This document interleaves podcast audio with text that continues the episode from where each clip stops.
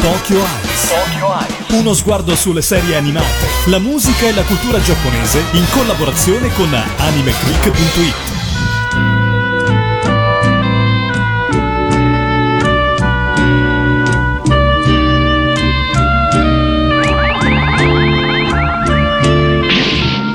Guarda qui, Lupin. È proprio vero che tutto arriva a chi sa aspettare. Avanti, leggi. Abbiamo appreso da fonte certa che Lupin III sarà sulla nave Sirloin durante il suo viaggio inaugurale e poiché lei è a conoscenza di molte cose che riguardano Lupin, vorremmo arrivare alla sua cattura cooperando con lei. Siamo sicuri del buon successo della nostra operazione perché fidiamo nella sua perizia e competenza. Firmato il Dipartimento Interpol della Marina. E qui ho anche un mandato d'arresto per te inviatomi dall'Interpol. Lupin, ti conviene arrenderti. Oh, Lupin, ma tu sei davvero Lupin? Certo, sono proprio Lupin. L'animazione, come il fumetto e il romanzo, genera a volte personaggi immaginari talmente potenti da travalicare la cultura e la nazione da cui sono generati, per diventare fenomeno di costume senza confini o età. Lupin III, che da più di 30 anni, almeno per quanto riguarda l'Italia, diverte e appassiona padri e figli, sicuramente è una di queste figure. Ascoltatori di Radio Animati, benvenuti, ben ritrovati a una nuovissima puntata di Tokyo Ice. Oggi sono davvero contento perché parlo di un personaggio che ha eh, veramente fatto parte dell'infanzia di molti di noi e ne parlo a ragion veduta perché fra eh, pochissimo, a fine mese, uscirà il manga edito da Panini Comics proprio di Lupin, ripercorrendo quelle che sono le sue tappe storiche, quindi dal primissimo numero fino alla serie che la seconda serie, quella che è diventata più famosa almeno in Italia. Poi racconteremo pian piano appunto in questa puntata la genesi di questo manga nel nostro paese e quindi l'occasione è buona per poter parlare di questo personaggio che tanto amiamo e che eh, fa sempre parlare di sé nonostante siano passati veramente tanti anni tanti anni perché eh, il eh, personaggio è stato creato addirittura nel 1967 da Monkey Punch appunto debuttava il suo fumetto il 10 agosto sulle pagine di Weekly Manga Action, una rivista settimanale della Futabasha. L'autore che noi conosciamo come Monkey Punch eh, si chiama in realtà Kazuhiko Kato e eh, diventerà appunto famoso col nome di Monkey Punch e eh, grazie a questo personaggio Lupin III Lupin III che mm, non è un personaggio ex novo ma come è stato spiegato tantissime volte molti di voi già lo sapranno si rifà ad Arsenio Lupin il protagonista dei racconti e dei romanzi di Maurice Leblanc e è un personaggio molto amato in Giappone Lupin in realtà addirittura ha veramente delle origini francesi, almeno per quanto si evince dal, dagli anime dal manga, e eh, viene celebrato come il ladro gentiluomo eh, nipote del celebre personaggio di Maurice Leblanc. Parliamo del manga prima dell'anime, perché l'anime è famosissimo, lo conoscete tutti. Il manga è veramente poco, è poco conosciuto anche perché i numeri eh, della prima serie eh, quella del, dal 1967 in poi, sono veramente molto rari e appunto la Panini finalmente ci regalerà una nuova versione addirittura con copertine inedite di Monkey Punch stesso. Prima serie che eh, trattava normalmente di storie autoconclusive, con scene d'azione, situazioni grottesche e una forte componente ad allusione sessuale. Il gentil sesso, d'altronde, si sa piace a Lupin III, ha un grandissimo ascendente su di lui e anche causa di eh, moltissimi guai. Ben, quanto è bella questa città. Margot, hai mai sentito parlare di Casanova? Vuoi dire il Don Giovanni? Esatto, Casanova, il Don Giovanni famoso in tutto il mondo, si divertiva come un pazzo qui a Venezia. Ah, sai cosa voglio dire, Margot? Forse potremmo fare come Casanova, noi due insieme qui. Ti porterò in gondola, staremo benissimo. Che ne pensi, Sherry? Il tratto di Monkey Punch è fresco, dinamico e accattivante. Le storie che crea avvincenti già in linea con quello che Lupin III diventerà in futuro. Certo, le ricorrenti allusioni sessuali fanno sì che il manga sia destinato a un pubblico adulto, anzi più precisamente era rivolto a un pubblico di universitari, ma era esattamente questo il suo fascino che aveva fatto in modo di eh, farlo diventare un mito fra i liceali. La prima serie cartacea di Lupin III prosegue sino al maggio 1969 Due anni dopo inizia la pubblicazione della serie Shinboken, Le nuove avventure, che prosegue fino ad aprile del 1972. Le due serie saranno poi raccolte in un'unica edizione di Tankobon e quindi saranno considerate entrambe come la prima serie di Lupin III.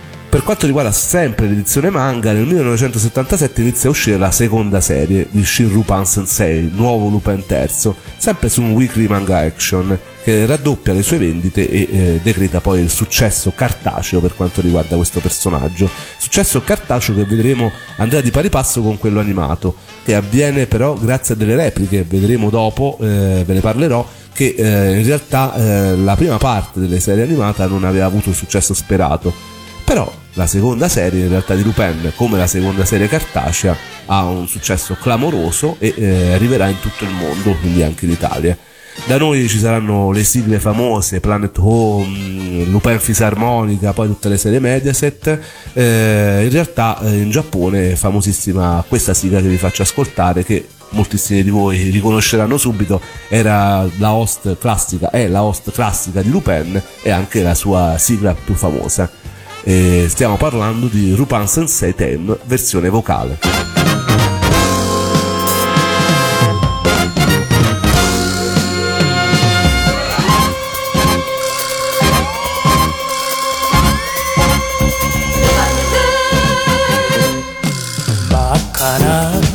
バラはあいつの唇優しく 抱きしめてくれと願う。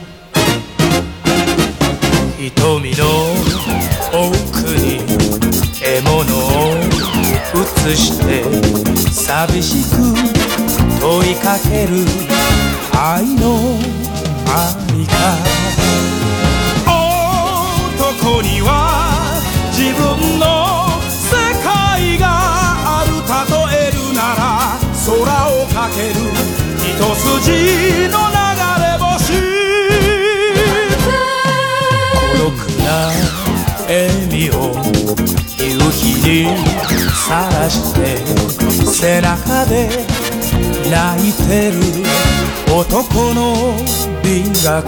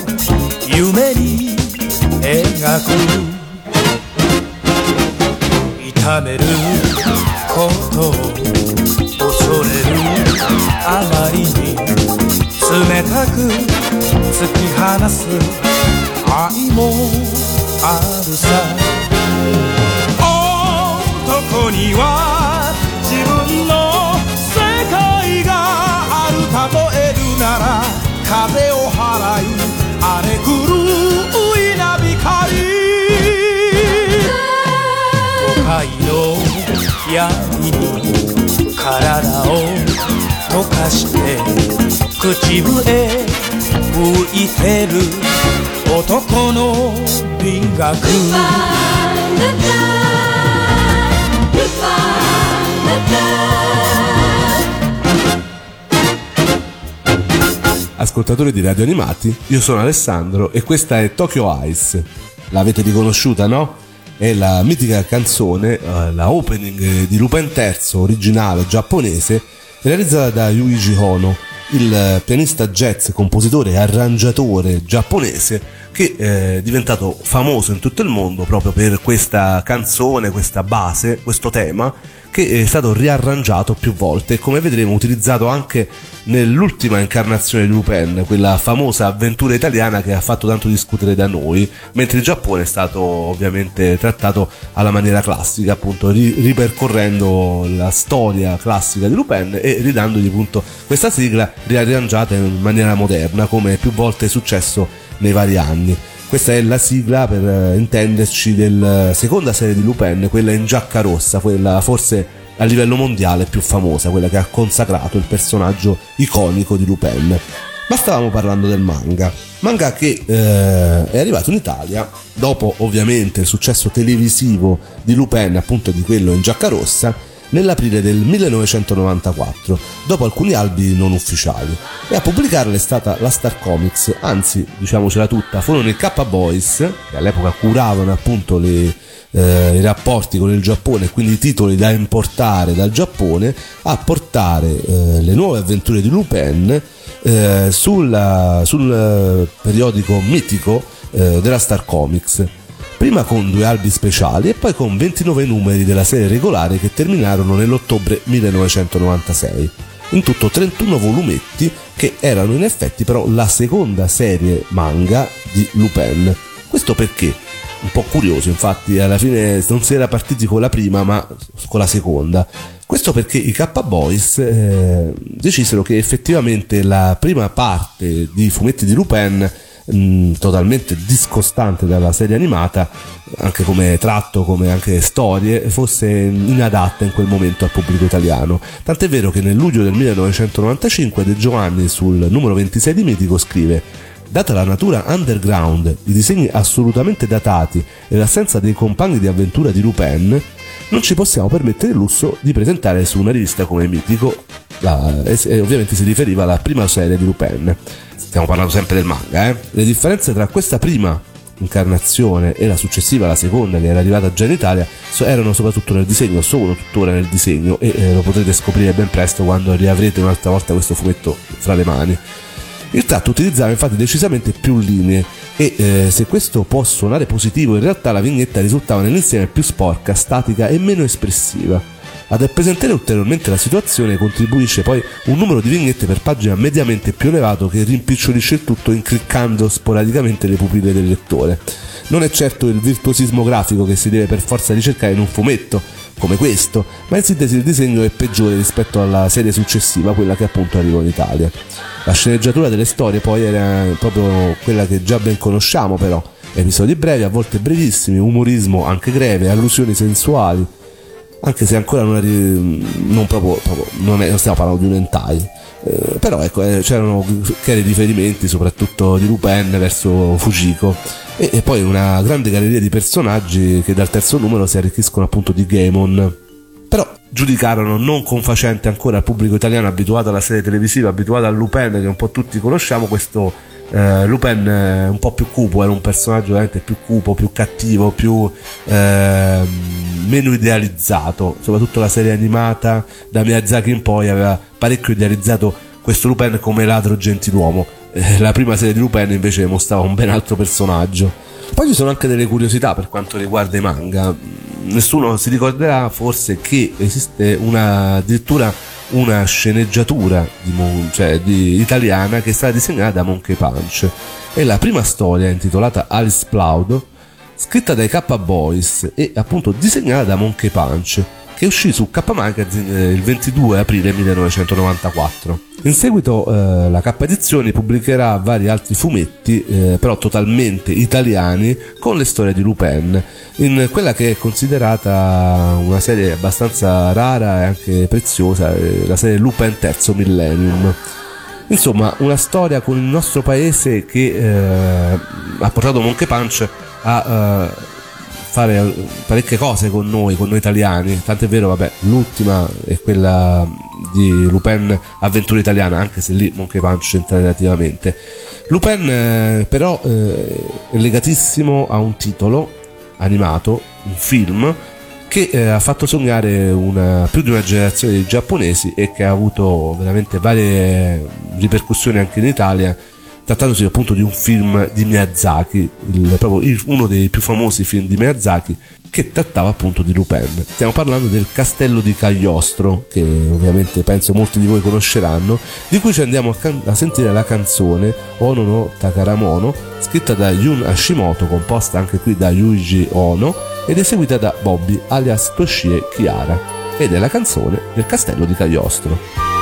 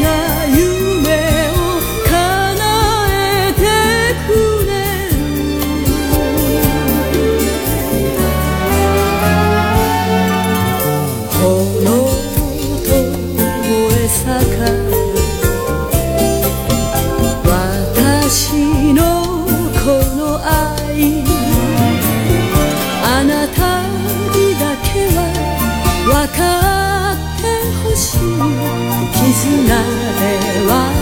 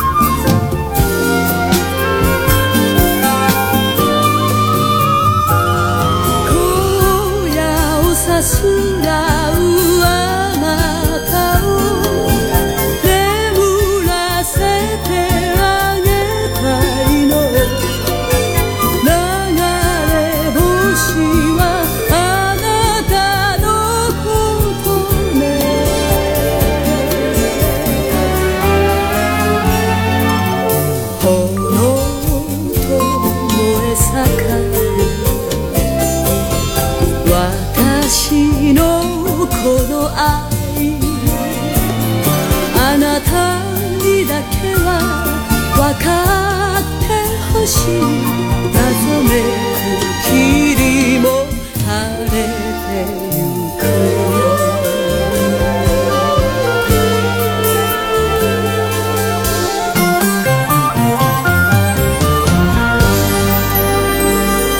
ascoltatori di Radio Animati, io sono Alessandro e questa è Tokyo Ice. Stiamo parlando di un personaggio che veramente trascende il, gli anime, manga, tutto. Stiamo parlando di un personaggio iconico che ha fatto parte dell'infanzia di tutti noi, da me che sono un quarantenne fino al ragazzino più piccolo anche di 8-9 anni che ancora mio figlio ancora si vede Lupin eh, significa ancora un personaggio veramente fortissimo stiamo appunto parlando di Lupin III e abbiamo appena finito di ascoltare quella che è forse la sua incarnazione più famosa, quella in, nel castello di Cagliostro, e abbiamo appena ascoltato la sua canzone principale, Ono no Takaramono, e Castello di Cagliostro, che è stato in realtà accusato di essere un film prettamente miyazakiano, un'interpretazione da parte del famoso regista che snatura il personaggio proprio di Lupin eh, lo rende quasi un personaggio da favola, da favola bibliana. Ecco, e questo è un pochino eh, uno degli aspetti forse del successo di Lupin, secondo me. E eh, come nei personaggi della Marvel, i personaggi americani, Batman, Superman, tutti questi supereroi o personaggi del fumetto che eh, in realtà non hanno una storia ben precisa, essendo comunque personaggi che vivono di saghe, di storie autoconclusive. Lo stesso Lupin sono tutte storie eh, autoconclusive che eh, si finalizzano prettamente a un qualcosa da rubare. Ecco, eh, è quella forse la, il successo di Lupin, quello di non avere forse una storia eh, lineare, perché comunque non c'è, sono tutte storie abbastanza autoconclusive, dicevamo, e lo stesso Lupin non è mai lo stesso personaggio, come anche i suoi comprimari, ma eh, si adatta al regista o al momento storico che sta vivendo. Quindi abbiamo visto una trasformazione appunto da un Lupin eh, spigoloso, cattivo, eh, molto da bassi istinti, eh, quello appunto della prima serie animata, della prima serie eh, anche manga, e un personaggio che poi vedremo avrà diversi cambiamenti per quanto riguarda appunto la sua natura e la sua storia. È sempre comunque riferito alla serie e al suo regista, il regista che lo interpreterà, come appunto forse quella, una, dicevamo, una delle incarnazioni più famose è appunto il castello di Cagliostro. Ma il successo di Lupin come titolo, come brand, non è dovuto al solo Lupin, ma a tutti i suoi personaggi, che sono veramente tutti fantastici. Il mio nome è Lupin III, nipote del famosissimo ladro Arsenio Lupin. Ottengo sempre quello che voglio e ho un debole per le belle ragazze, ma fa parte del gioco. Io sono Jigen Daisuke, un abile tiratore capace di sparare tre colpi al secondo. Sono un fedele compagno di cui Lupin può sempre fidarsi. Mi chiamo Gemon Ishikawa, tredicesimo discendente della casata Ishikawa, maestro della tecnica Yai. Con la mia katana Zantetsuken posso tagliare qualsiasi cosa. Sono Zenigata, ispettore capo dell'Interpol. Il rispetto della legge è tutto. Giro il mondo cercando di raggiungere il mio obiettivo, l'arresto di Lupin. Il mio nome è Fujiko Mine. Una ladra o una spia, a seconda di cosa sia più conveniente. Nemmeno io saprei dire quanti uomini ho ingannato con il mio fascino. Con individui del genere ne vedremo delle belle. Meglio non perderli di vista nemmeno un istante. Sì, perché ovviamente Lupin, agile, fisico asciutto, maestro nel travestimento, eh, un personaggio che sembra stupido ma che in realtà riesce a eh, realizzare imprese geniali e che eh, appunto realizza tutto quello che eh, riesce veramente in maniera clamorosa a fare solamente per vincere la noia, quella noia che lo attanaglia. E eh, ogni personaggio ha una sua arma, un, dei, appunto dei, degli oggetti che li contraddistinguono. Eh, l'arma, per esempio, di Lupin è la Walter P38 famosissima, come ovviamente quella di Daisuke Jigen e la rivoltella Smith Wesson tutti personaggi che poi hanno una loro natura e una loro ovviamente nazionalità. Per esempio Lupin è ritagliato sul personaggio europeo, ecco quindi comunque il successo internazionale di questo brand, perché ogni veramente continente ha la sua rappresentanza. Come lo stesso Daisuke Jigen è in realtà un personaggio molto incentrato su quello che potrebbe essere l'eroe americano, il pistolero appunto americano come poteva essere appunto Coburn a cui è stato ispirato un personaggio dei, dei film del passato. E ovviamente il Giappone è rappresentato da Gemon Ishikawa che è appunto un abile samurai discendente da un'antica dinastia di samurai dedita al furto. Calmo riflessivo e eh, seguace della dottrina del Bushido. Quindi prettamente un personaggio che si rifà parecchio a, all'universo folcloristico giapponese come lo stesso Koichi Zenigata, l'antagonista principale della serie, l'ispettore dell'Interpol e acerimo rivale di Lupin, che non segue da decenni senza mai accapparlo, è eh, veramente un personaggio che si rifà a, eh, a Eiichi Zenigata, personaggio dello scrittore Kodo Nomura che arrestava i nemici lanciando le monete proprio come fa Zenigata con le manette. Per non parlare poi del personaggio più sensuale forse della storia dei manga e degli anime, Fujiko Mine, che noi ricordiamo anche come Margot perché ci arrivò questo nome francese, un nome come Fujiko Mine che appunto dalla traduzione eh, Picco della montagna eh, si capisce parecchio di quello che vuole rappresentare nel titolo. E, eh, ne parleremo poi prettamente nella parte finale di questa puntata dove parleremo appunto della serie a lei dedicata. Comunque ecco, lo stesso prototipo di Monkey Punch di Lupin è stato appunto, come dicevamo, solamente tradito. Addirittura lo stesso Zenigata è stato più volte modificato in chiave umoristica e pasticciona, eh, come lo stesso Lupin. La produzione animata conta allo stato attuale varie serie televisive, fra cui appunto quelle più famose, la prima del 1971, quella del 1977 in giacca rossa, la prima ovviamente quella in giacca verde, quella del 1984 in giacca rosa rispettivamente di 23, 155 e 50 puntate distinti appunto per il colore della giacca. E poi ovviamente c'è la serie dedicata a Fujikomine e l'ultimissima eh, serie che è andata in onda quest'estate, eh, alla fine di quest'estate, inizio dell'autunno, quella famosa in giacca azzurra, l'avventura italiana. Ovviamente vari toni di queste serie, il, da quello più cupo della prima serie, da respiro più ampio quello della seconda, che infatti vede il nostro scorazzare anche al di fuori del Giappone, e, quella più umoristica, eh, tanto da permettersi affondi anche nel fantastico della terza. La sfortuna commerciale, il successo sarebbe però arrivato solo con le repliche della prima serie, fa in modo che eh, il eh, regista della prima serie, Yasuo Otsuka, debba lasciare la, le redini del, della serie, che porta a un passaggio di consegna con un giovanissimo Hayao Miyazaki che eh, cambia un po' il personaggio, l'abbiamo visto anche in eh, Cagliostro, ma ovviamente lo cambiò anche nella serie televisiva. E lo rese un po' più proletario, affidandoci una Fiat 500, eh, lo stessa che guidava lo stesso Miyazaki all'epoca, eh, e ne attenuò parecchio la violenza del personaggio e eh, comunque ne rese ancora più blando l'erotismo e fece di Lupin un eroe maggiormente positivo, vagamente simile a un Robin Hood giapponese, un gentiluomo, un romantico che è quello poi che effettivamente è più conosciuto a oggi, appunto rispetto alle eh, prime battute della sua vita come personaggio. Ora ci andiamo ad ascoltare invece una canzone della serie più recente, quella appunto dedicata a Fujikomine, Duty Free di Nikki appunto la donna chiamata Fujikomine.「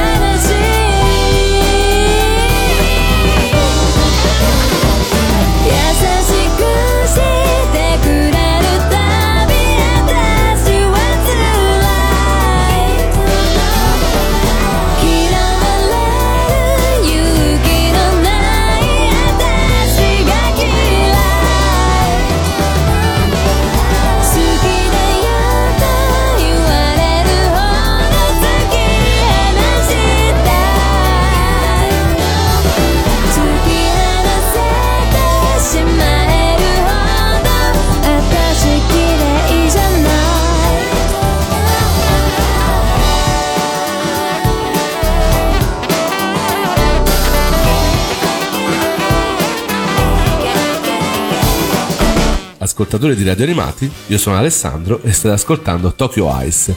Avete appena finito di sentire la ending tratta dalla serie eh, del 2012 eh, La donna chiamata Fujiko Mine, arrivata anche in Italia e eh, che eh, avete potuto osservare, guardare sul canale Italia 2.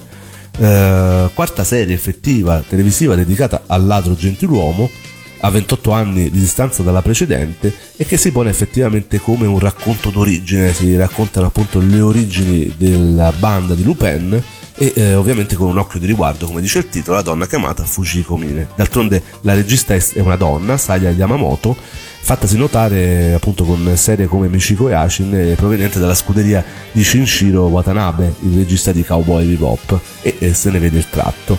E qui vediamo un cambiamento nel personaggio di Lupin e qui mi riallaccio appunto all'uscita del manga eh, della Panini, quindi che ci farà rileggere le primissime avventure di Lupin, perché forse rispetto all'epoca in cui uscì per la prima volta il manga di questo personaggio, i tempi sono cambiati e eh, in effetti eh, il manga rientra in pieno in tutto questo revival del personaggio in giacca verde, perché il personaggio che vediamo, il Lupin del protagonista della storia di una donna chiamata Fujiko Mine è appunto il Lupin in giacca verde.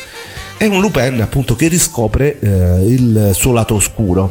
E d'altronde viviamo un periodo in cui questi personaggi, l'abbiamo visto anche in Batman, eh, ritrovano quel momento anche cartaceo in cui avevano raggiunto un culmine di oscurità. Eh, perché i tempi effettivamente non sono belli, non siamo più negli anni 80, non siamo più negli anni 90, è un momento di crisi e effettivamente questo si rivede anche nell'animazione e nel fumetto. E in uh, questa serie, La donna chiamata Fujiko Mine, si ritrova in pieno quello che è il personaggio di Lupin, ma anche dei suoi comprimari, spigoloso, eh, veramente un personaggio molto distante da quello miyazakiano che abbiamo visto prima, eh, che eh, cerca in tutte le maniere comunque sotterfugi per ottenere il suo risultato e eh, anche il tratto stesso del, dell'animazione è, veramente molto simile a quello originario di Monkey Punch, è un, veramente un, molto bello anche visivamente però che cerca comunque di essere sporco, di eh, avere un tratto quasi fumettistico, spigoloso, appunto per riavvicinarsi all'animo originario di Monkey Punch. Una serie molto bella, doppiata veramente eh, alla grande, eh, anche in italiano, e eh, per una volta tanto, anche se è andata su Mediaset senza censure, e che fa il paio invece con l'avventura italiana, che è quella che abbiamo visto recentemente, ovviamente con tutte le polemiche del caso, perché è arrivata in Italia con il il bollino di essere una prima visione internazionale, infatti Mediaset l'ha mandato in Italia molto prima de, del Giappone, e, eh, però che ha avuto delle cadute di stile, diciamo. È stato scelto per esempio di non aspettare eh, la BGM, la host originale giapponese, ma di crearsene una propria, che non è male, ma in effetti non sarebbe dispiaciuto ascoltare Lupin con la sua host, soprattutto in clima di revival erano state recuperate tutte le host originali e ristrutturate appunto per questa serie. Sarebbe stato bello appunto vederlo anche noi in Italia con questa host favolosa che è quella originale. E eh, purtroppo non l'abbiamo avuta. Come abbiamo avuto poi anche altre sigle però quelle sono polemiche che francamente non ci tangono quello che ci tengo a raccontare è eh, questo Lupin di avventura italiana che in apparenza sembra molto un po' discostante da quello che abbiamo visto in Fujikimino, ma neanche tanto. Oh, questo è sangue di San Marino, il nostro orgoglio. Mi scusi, lei chi è? Ispettore Zenigata. Quella corona è l'obiettivo del famoso ladro Lupin III. Cosa? Non preoccupatevi, conosco molto bene le mosse di quel ladro. Il vostro tesoro è al sicuro. Il capitano Patrick sta già sorvegliando la torre. Marco, sarà meglio se riportiamo immediatamente la corona nella sua camera di sicurezza. Sì, sono d'accordo con te. Lascia, ci penso io. Ehi, aspetta un attimo. Eh? Giù le mani, non sarai mica Lupin terzo, vero? Ma che sta dicendo? Questo non l'avevamo previsto. Che cosa è venuto a fare qui, Zenigata? Ah. Lupin! Non riesci proprio a stare lontano da me, Zazà! Ecco, questo Lupin che abbiamo visto recentemente in realtà ha molti tratti in comune con il Lupin originale di Monkey Punch. Non è proprio quello in giacca rossa, secondo me. Ha uh, un tratto, diciamo, mix, è un mix fra appunto l'origine e quello che poi è venuto dopo. È eh, simpatico, è sicuramente un animo romantico, però ha anche questo suo lato un po' zozzerellone, un po' eh, veramente dandy, che ha fatto il successo poi del eh, personaggio mangacio agli esordi, che piaceva appunto, vi ricordate, tanto ai liceali. E eh, quindi una nuova strada di Lupin per quanto riguarda l'animazione, quella aggiunta appunto con Avventura Italiana, che eh, è un mix che eh, potrebbe generare nettamente vari scenari futuri. Sono davvero curioso perché questo personaggio davvero non eh, cesserà mai secondo me. È un, è un antieroe, è il classico antieroe come raccontavo prima è un personaggio che eh, ricalca un pochino quelli che sono i, le icone eh, dell'animazione del fumetto internazionale come Batman, come Superman, come gli eroi Marvel, DC, come altri personaggi del fumetto internazionale, è un personaggio che eh, viene reinterpretato a seconda di eh, chi eh, ci mette mano, quindi anche a livello cartaceo ha avuto non soltanto Monkey Punch ma anche altri mangaka che ci hanno lavorato, come per quanto riguarda l'animazione ha avuto vari registi e varie edizioni, tant'è vero che comunque ogni anno esce uno special di Lupin, è un personaggio che quindi vede eh, veramente eh, un suo brand sempre attivo anche in avventure cross mediali. Eh, sono state recentemente appunto due eh, avventure con il, l'altro personaggio famosissimo dell'ambientazione manga anime che è Detective Conan. Un personaggio che appunto con avventura italiana con l'uscita nuovamente del manga in Italia possiamo riscoprire a maggior ragione proprio dai suoi albori. E quindi rinverdire un pochino questa passione, farlo scoprire magari a chi ancora non si è approcciato a questo personaggio, la vedo difficile. E quindi, che dire, buona lettura a tutti e eh, sono veramente felice che questo manga arrivi in Italia, non vedo l'ora anzi di vedere la prossima avventura di Lupin in televisione come sui manga. Noi ci salutiamo qui, una puntata dedicata a Lupin, eh, ovviamente pochissimo, ne meritava molte di più, ma l'ho voluta incentrare appunto su questo avvenimento che secondo me è importante, una riscoperta che può far piacere più e eh, soprattutto una puntata dedicata appunto al mio amore per Lupin che è un personaggio che ho sempre amato.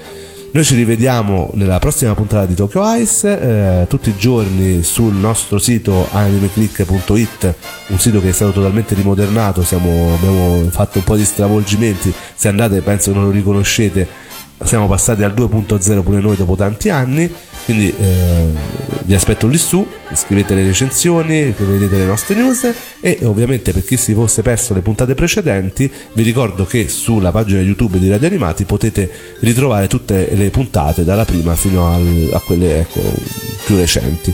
Mi raccomando, ci sarà anche questa di Lupin, quindi se qualcuno mi sta ascoltando su YouTube, seguitemi anche in radio. Ora ci andiamo ad ascoltare a proposito di avventura italiana, non la sigla italiana ovviamente, ma la riedizione della sigla storica di Lupin realizzata appunto per avventura italiana in Giappone.